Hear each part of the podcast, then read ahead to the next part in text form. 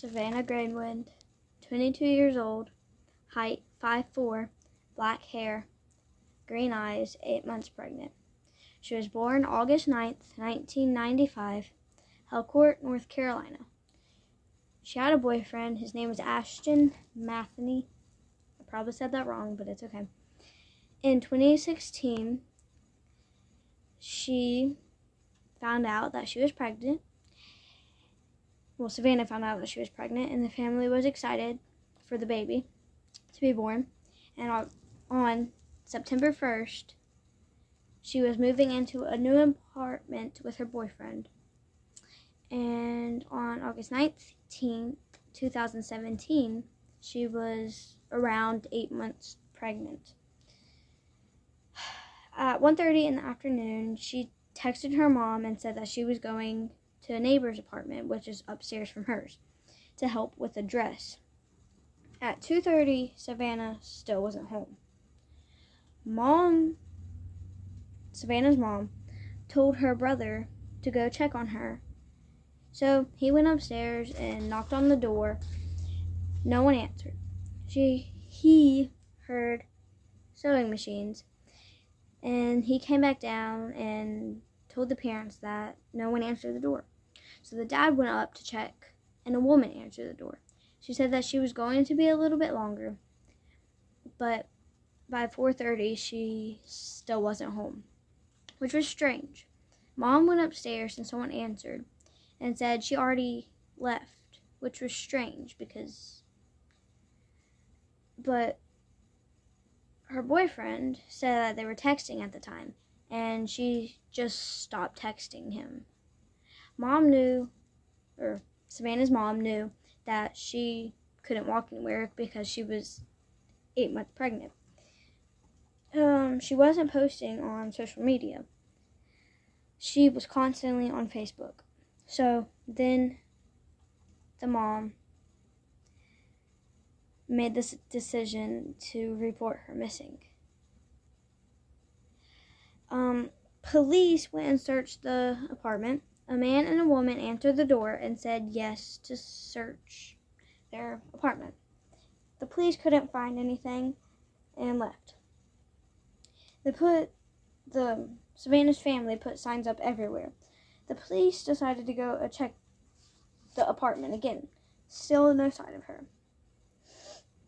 So the police decided to check the surroundings. Still did not find her.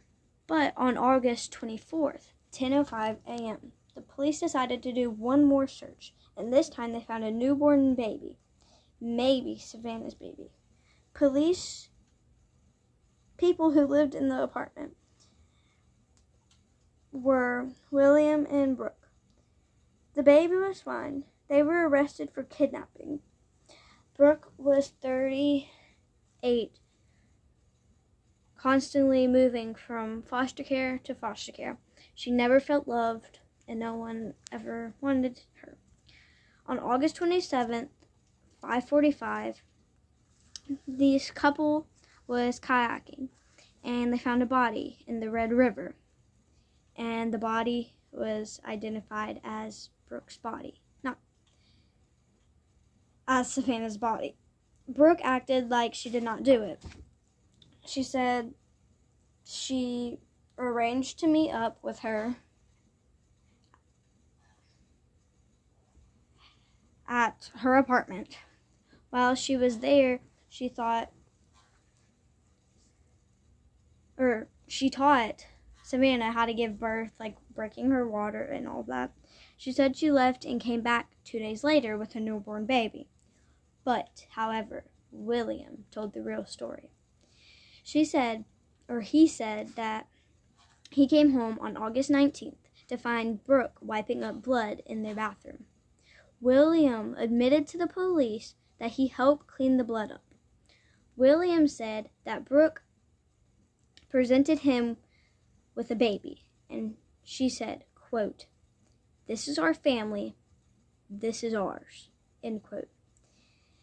The next day, they granted full custody to Savanna's boyfriend, and their daughter was named Haisley Jo.